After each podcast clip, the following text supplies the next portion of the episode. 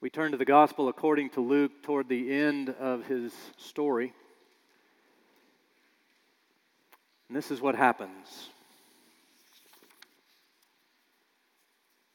When they came to the place that is called the skull, they crucified Jesus there with the criminals, one on his right and one on his left.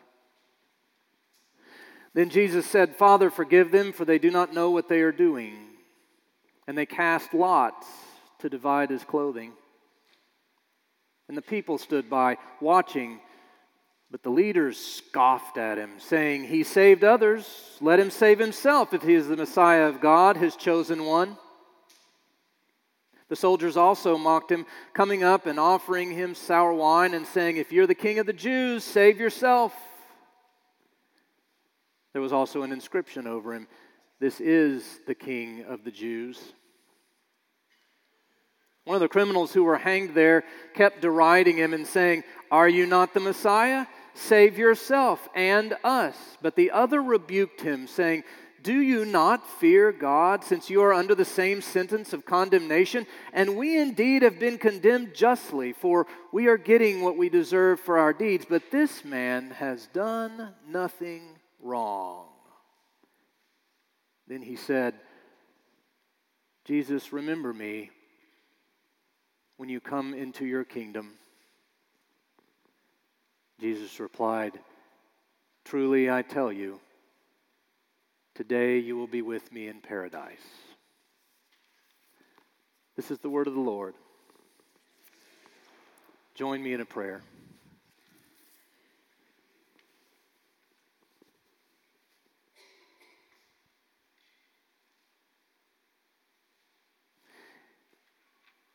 By the presence of your Holy Spirit, O Lord, remind us this morning of who you really are. and that by seeing and maybe knowing and understanding more fully who you really are, we might become who you call us to be. Give us that great reminder that through my words, it may be your word that is heard. In Christ's name, amen. So today's Christ the King Sunday, right? The last Sunday in the church year.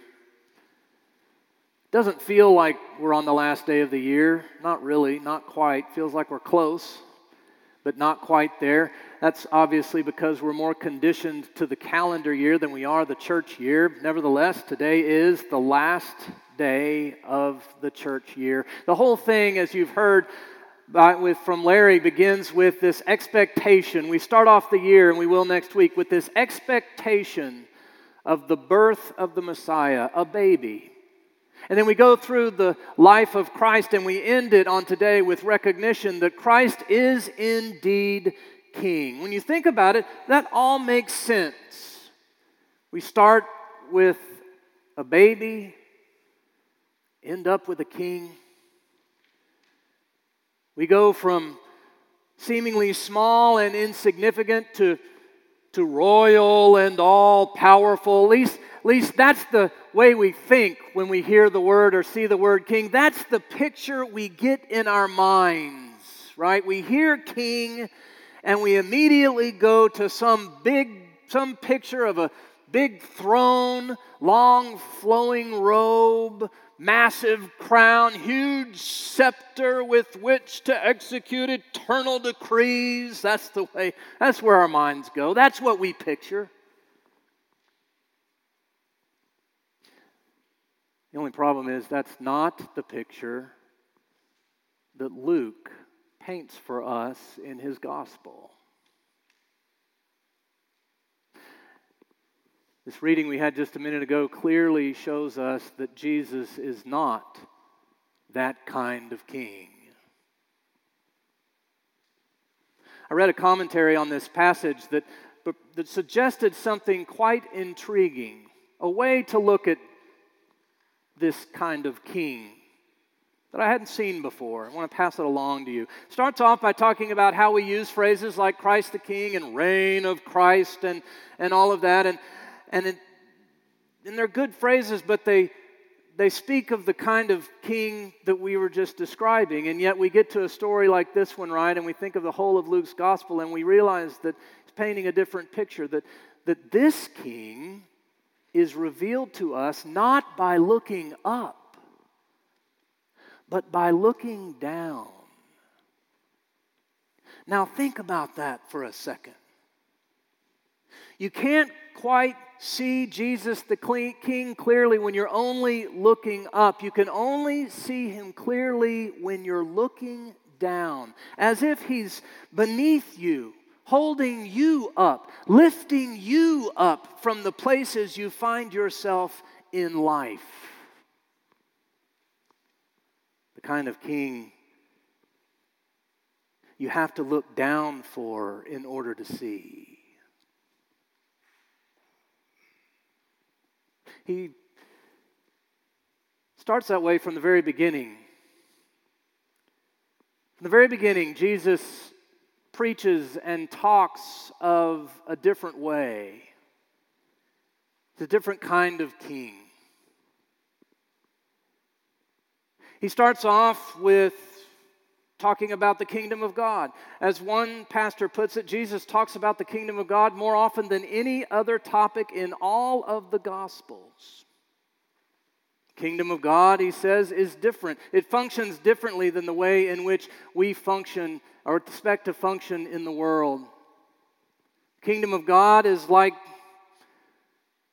the prodigal who foolishly asks for his inheritance early and then goes and squanders it in dissolute living. Kingdom of God is like that. And when the son comes to his senses and returns home, expecting or hoping some shred of even a little, little bit of mercy, he finds not only that, but rejoicing, celebration instead of harshness, forgiveness instead of judgment.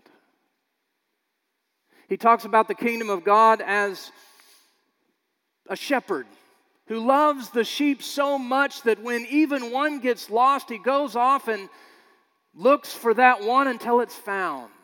Talks about the kingdom of God as a rich man who throws a great party and invites the poor, the blind, the crippled, the lame. Jesus, when he heals, he tells people to not say anything about it. When he speaks, he seems to speak for those who cannot speak for themselves, who cannot help themselves. It's the kind of king Jesus is, the kind you have to look down for in order to see. You know, from a very early age, we're taught one line that sticks with us. The one line is this help yourself. That's the line. Help yourself. If you want to get ahead in this world, help yourself. If you want to be successful, worry about yourself. Don't worry about how what you do affects others. Worry about yourself. Do for yourself. Fend for yourself. That's what we're taught. We buy it hook, line, and sinker. We find it in our story. Luke lifts it up, not once or twice, but three times this mentality of help yourself. He says the leaders scoffed at him, saying, If you're the if you saved others, save yourself. Help yourself. The soldiers mocked him. If you're king of the Jews, help yourself one of the criminals. If you're the Messiah, help yourself, do for yourself, save, for, save yourself, fend for yourself. That's what we're taught. And yet, that's not what Jesus taught. That's not the way of this king throughout his whole ministry, he talks about a different way, a different way to live. He sneaks up on us like that. This is the kind of king Luke has been presenting to us from the very beginning of his gospel. And we find that same king on the cross today with two criminals, one on his left, one on his right. I don't know if you realized it, but the two statements they make represent the two responses Jesus has received throughout his entire life, through his whole of his ministry. The first one comes from one who is still stuck in the slogan mentality of our world. If you're the Messiah, help yourself, save yourself, do for yourself, fend for yourself. And some of us are still stuck there too. The other one represents one who has been reached by Jesus. All he has to say is, Remember me. Remember me. Somehow, somewhere along the way, Jesus has snuck into his heart and showed him a different way to live, showed him the way of forgiveness, mercy, and grace. Somewhere along the way, that happened.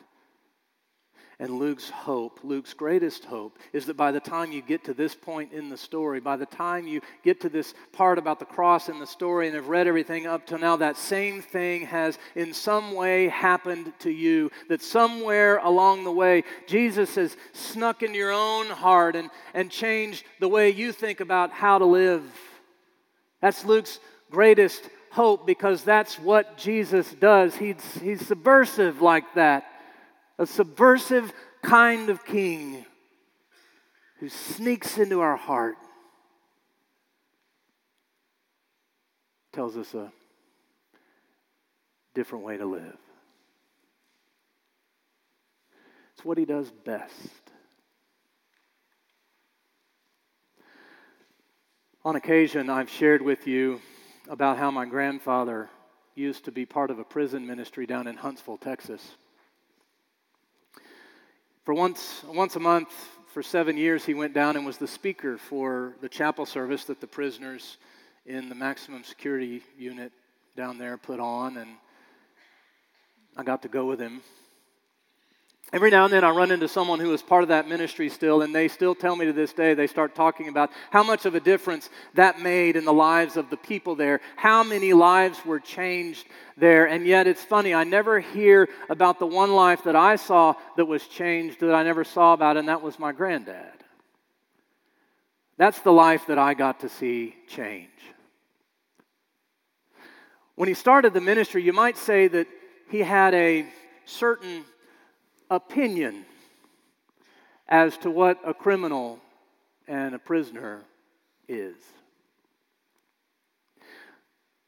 But as time went on, after the months passed and his time with him, that opinion, that view changed.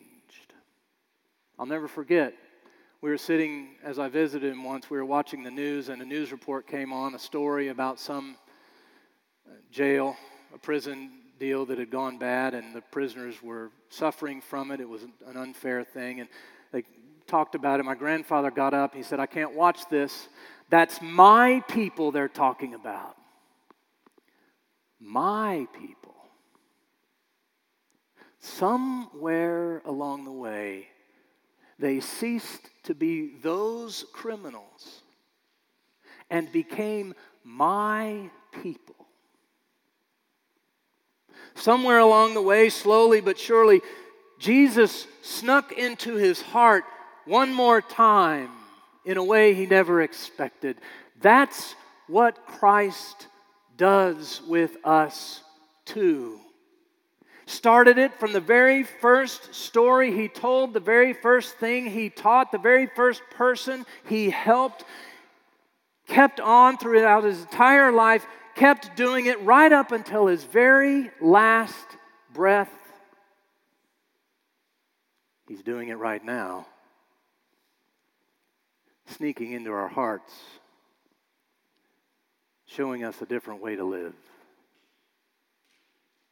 a way of forgiveness, mercy, and grace. If you don't feel like it's happened to you, stick around. You keep coming here, it'll happen. You might not notice it right away. You may sit wake up one day and say, What happened to me? I'm a different person. I'm seeing things differently. That's what Jesus does best. Oh, you'll be sitting there and you might be looking up, thinking of something the big that might happen from above, and Jesus will sneak up on you from underneath. He's subversive like that. Christ the King. Amen.